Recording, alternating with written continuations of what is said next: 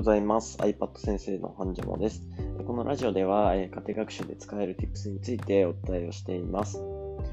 はい。では3月29日、今日もやっていきたいかなと思います。もう3月終わりますね。昨日すごい雨で、あのめちゃくちゃずっと降ってたんで、今日今もう晴れてるので、ちょっと天気も良くてね、えー、頑張っていきたいかなというふうに思います。はい。ではですね、今日は、えー、まあ、今日からシリーズというかね、まあ、そういうところで、まあ、これから考える教育ってめっちゃ大事ですよっていうのを言われているかなというふうに思います。で、学習指導要領が新しくなって、もう、えっと、来年かな？来年高校も、え、導入が進むかなと思うんですが、えー、主体的で、えー、対話的な、えー、深い学びみたいなね、まあ、ちょっと難しい言葉で言ってたりするんですけど、要は自分で考えて行動しないともうダメだよみたいなね、えー、そういうことを、えー、新しい学習指導要領、日本の教育の中では言われているっていうことですね。で、じゃあ実際に考えるってどういうことなのっていうことになると思うんですよね。そうなった場合、えー、どういうふうに考えさせたらいいんだろうとかね、えー、まあ、この考える習慣って小さい頃からつければつけるほど自分の血肉になるし、あの自分のスキルになると思うんですね。なので、あこういう考え方があるんだなって、まず知ってもらうこと。まあ、それを知らないと、えー、考えなさい、自分でやりなさい、頑張ってアイディア出しなさいって言ったところで、いや、どうやんの？みたいな。っていう感じになると思うので、えー、実際の、えー、思考術みたいな感じですね。まあ、ちょっと難しいんですけど、あの、全然考えるってそんなに難しくないので、まあ、考える方法ですね、えー、ちょっとお伝えできていけたらなと思います。はい。で、今日第1弾ということで、えー、論理的思考、ロジカルシンキングについて少しお話をしていきたいかなと思います。はい。まあ、結構ね、えー、難しいなっていうふうに今思われた方はたくさんいらっしゃるかと思うんですけど、あの大丈夫です。僕もあの本当に全然わからないですし、あの全然わかってないところが多いです。なので、一緒にですね、えー、やっていければなというふうに思います。で、まず、なんで論理的思考力、このロジカルシンキングを一番最初に持ってきているかっていうと、えー、論理的に考える力が、えー、あらゆるですね、えー、考え方の基礎になるんですね。なので、えっと、勉強する上で一番の基礎ってひらがなとか、まあそういうところだと思うんですね。ひらがなとかカタカナとか漢字とか、まず一番最初覚えるじゃないですか。算数でも四則演算と呼ばれる足し算、引き算、掛け算、割り算みたいな感じで、えー、考え方の中にも一番の基礎があるんですね。その基礎が論理的思考って呼ばれるロジカルシンキングです。ただこのロジカルシンキングをしっかり教えてもらったことってありますか？ないですよね。で、これ、あの、例えばサラリーマンとかになったら、ロジカルシンキングか、いろんなね、ところで研修受けて、あ、こういうことなんだ、みたいなことでね、勉強していくこと多いんですけど、あんまり基礎なのに教えてもらえないんですよ。基礎知らないから、考え方知らないし、わからないんですね。で、ただ、これ知らないだけであって、知ってたら考えられるし、使えるんですね。なので、それを、えー、皆さんと一緒にやっていけたらなと思います。まず、この論理的思考っていうのが、えー、基礎の基礎と思ってもらえればいいかなというふうに思います。はい。じゃあ、論理的思考力ってどういうものなのかっていうと、簡単に言うと、本当に噛み砕いて簡単に言うと、〇〇だから〇〇であると。いう具合に、主張だったり根拠ですね。え、主張と根拠、原因と結果、あとは目的と手段と、まあ、そういうものをつなげて考えられることを言います。要は何々だから何々ですよ。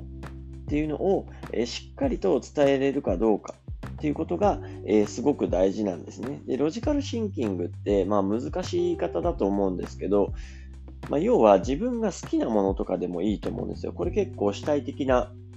えー、あ主体的というか、えー、主観が入るので、まあ、ちょっと違ったりはするんですけど、まあ、例えば、あの僕とかだったら、あのしゃぶしゃぶが好きなんですけど、えー、豚が好きだから、えー、しゃぶしゃぶが好きです。みたいなね。あ、豚が好きだから、えー、しゃぶしゃぶ好きなんだな。あ、そういうことか。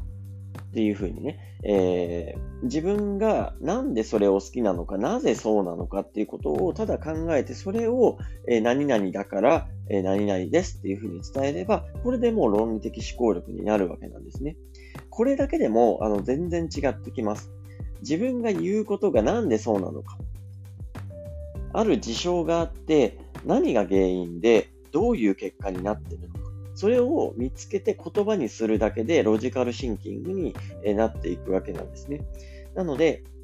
この考え方だけ意識をすれば、もう本当に考える力の基礎の基礎になると思います。なので、まあ、日常生活とかね、いろんなところで考えてほしいんですけど、えなんでこれが、あの、どういう理由でなってんだろうみたいなね。なんでこれが起きてるんだろうっていうなぜ思考ですね。なんでこうなっているの？これ子供の、あの、本当に、例えば2、3歳の子はもうずっとやってるんですよ。実は2、3歳の子のの子の方が、あの、ロジカルシンキングできるんじゃないかっていうぐらいね、あの、何これ？とかね、なんでこれこうなるの？とかね、あの小学校とか4歳、5歳とかなってきたらなんでこれこうなるのみたいなことを聞いてくると思うんですね。まあ、それってあの子供の思考力を高めるチャンスなんですよね。なので、あのこの時って結構ね、4歳、5歳とか3歳とか小さい頃ってめちゃくちゃめんどくさいんですよ。こんな、なんでこんなにめちゃくちゃ聞いてくるんだろうみたいな。なんでこんなたくさん聞いてくるのみたいな風に思うんですけど、これ、思考の基礎体力なんですよ。なので、ロジカルシンキングって考える上での基礎の基礎になるんですよ。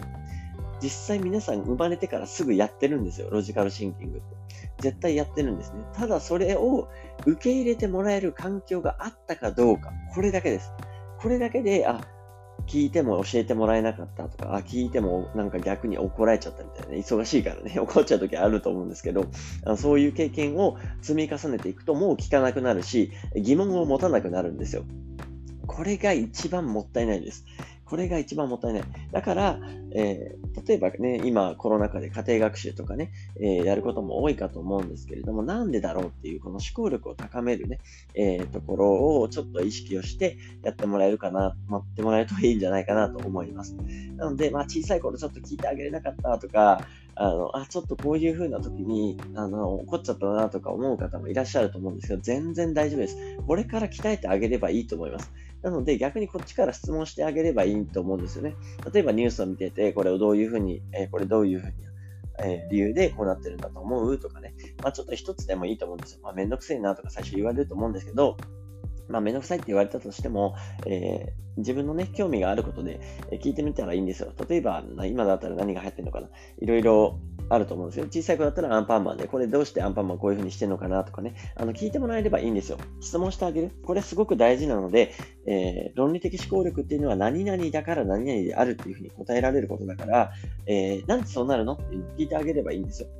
主張と根拠とか原因と結果、あとは目的と手段、これを意識するだけで全然変わってくるし、思考の基礎体力は高まります。思考の基礎体力っていうのはなかなか目に見えないから、あの、ついてるのかなとか思うと思うんですけど、自分なりに、